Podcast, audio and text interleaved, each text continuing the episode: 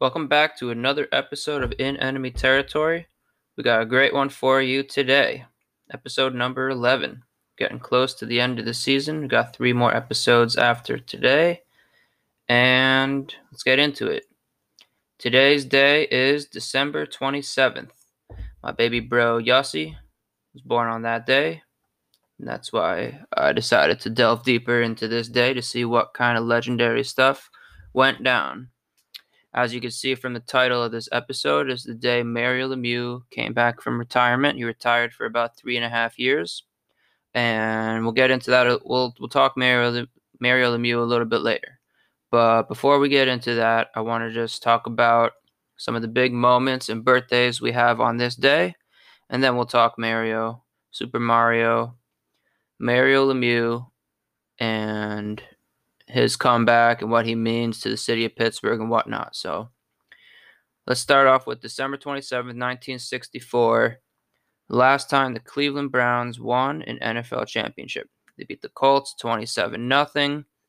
And that was the last time Cleveland, the city, won any championships till LeBron James and the Cavaliers just won in 2016. They won it all. And that year, the Indians also actually made it to the championship and ended up going up 3 1 in the series, as we talked about last episode. Actually, the Indians were up 3 1, blew, blew a 3 1 series lead, and the Cubs won it in seven. Um, but yeah, Cleveland has about one championship in the last 56 years, and the Browns won it on this day, 1964. Next up, we have December 27th, 1981. One of the greatest hockey players of all time, if not the greatest, Wayne Gretzky becomes the fastest NHL player to score 100 points in a season. He did it in the 38th game of the year. Mental, man. 100 points at 38 games. We just had a probably four year stretch or so from like 2014 to 2017 where like one player scored 100 points and that's an 82 game season. Now Wayne Gretzky got 100 points in 38 games. He would end up getting 212 points that year, 92 goals and 120 assists. Holy cow. Numbers like this we just won't see again. Back then, not that Wayne Gretzky wasn't unreal and extremely talented and the best player in the league. But but as we know, back then the scoring just was much higher. Goalies' pads were smaller. They weren't as coached, and def- defenses were not as systemized, and and there wasn't as much technology getting put into figuring out how to play hockey. And because of that, a lot of teams and a lot of elite players were able to take advantage, like Mario Lemieux did, and many others like them, and scored so much more than they do these days.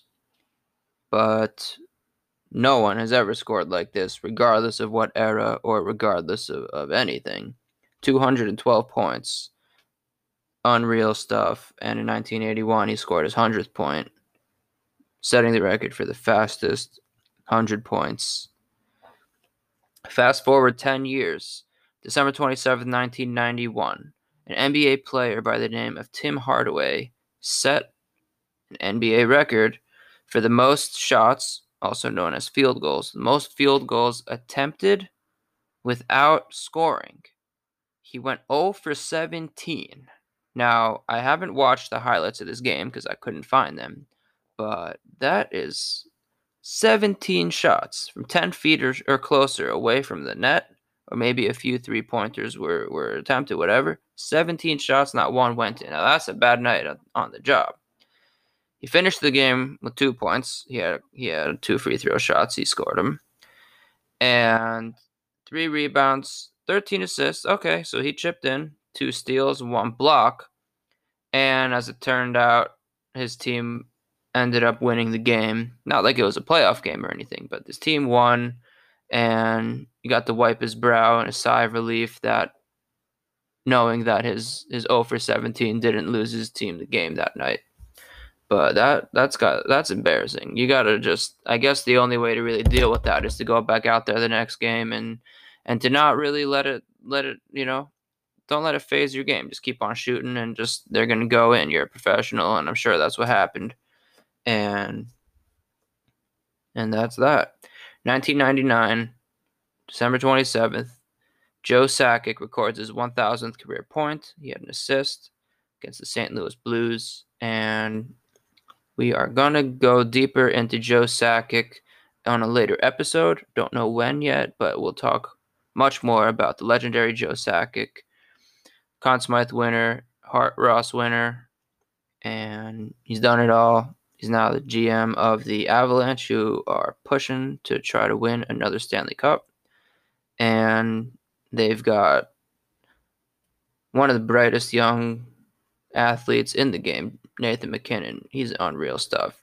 And he's definitely up there when you talk about best players that Colorado's ever seen probably go Sakic, and then already you could probably say Nathan MacKinnon number two.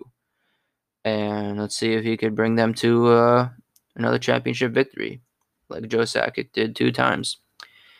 Anyway, let's talk about the birthdays of the day. First up, we have Cole Hamels, MLB pitcher. We got Carson Palmer, NFL quarterback. I think he's retired by now. We have Paul Stastny, centerman for the Las Vegas Golden Knights, and Rick Porcello, a well known pitcher in Major League Baseball. Rounding off that list, we have a baseball player by the name of Jim Leyritz, whom I only mention because, much like in previous episode, in the previous episode, there was a player, and actually, let me take a second to make a correction on last week's episode. Last week, I mentioned a birthday for November 2nd, uh, Yuniesky Betancourt. I, in fact, was wrong, and it wasn't his birthday. The player that we had a baseball card of, which was the same as my brother's, was actually Wilson Betemit. Yuniesky Betancourt's birthday is sometime in April, so that was my mistake. Um, but Jim Leyritz, no doubt about it, December 27th, same birthday as my brother Yossi, and he had a card of him, and he just he loved the he loved the player Jim Leyritz for no reason other than sharing a birthday. And if not for that birthday, we likely would never have heard of him because he's never done anything, you know, too iconic, other than have a very low key Major League Baseball career with the Yankees. Um, but that's it. That's for our birthdays. And now we will talk the main topic of the day Mario Lemieux, greatest penguin potentially of all time. I guess Sidney Crosby's in the mix now, but I think right now, let's just let's just say for the day, Mario Lemieux, greatest penguin, one of the greatest, maybe the top three greatest hockey players of all time. Let's talk Mario. Mario Lemieux he was drafted first overall, 1984, and he went on to win the Rookie of the Year. He, seven years later, would lead Pittsburgh to their first ever Stanley Cup, and 12 months later, he would lead them back to back, back to back. He w- would secure the playoff MVP two straight years, and no one would go on to do such a thing until Sidney Crosby, 2016 17, would also lead the Penguins to back to back Stanley Cup victories and be named the playoff MVP two straight years. Uh, one of my favorite Mario Lemieux quotes is actually that when asked about the MVP award, he basically straight up said that the only trophies he cares about are ones that are not voted on. I care about scoring championship, scoring titles, and championships.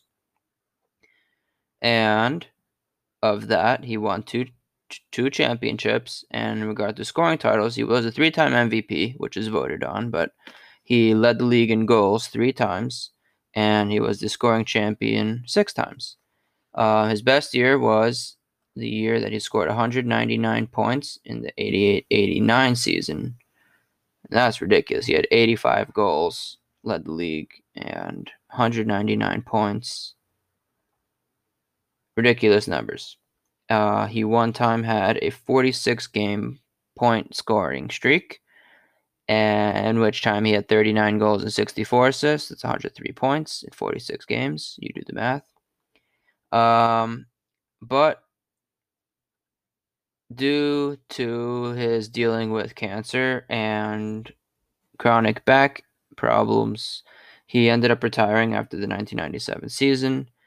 And after a 44 month retirement, during which he actually bought the Penguins and saved them from bankruptcy, um, he he made a deal with them. They owed him a bunch of money, several million dollars in, in salary that they hadn't paid him yet, and he he he he worked out a deal that he bought a certain amount of ownership in the team, I think majority, and that way he was able to keep them in Pittsburgh, and it was a win-win for everybody. Finally, after 44 months, he decides he, he's going to hit the ice, come back, play for the team that he owns, and just to talk about his first game back, uh, I'm sure everyone who was at the game in Pittsburgh and as well everyone who was watching the game, that was a game that they'll never forget.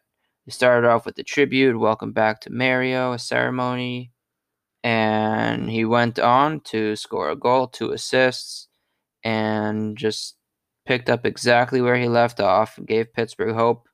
And when you have a player like Mario, Mario Lemieux on the team, you really just feel like every year they can go all the way and every night you can see something magical happen. And the year he came back it was 2000 he did extremely well. He had 35 goals and 43 assists in just 41 games. He had 87 points in the 41 games he came back so he didn't miss a beat and he brought them they they made it to the eastern conference finals where they ran out of steam. New Jersey knocked them off in five. Um, but really, you know, he, it was as if he hadn't missed three and a half years.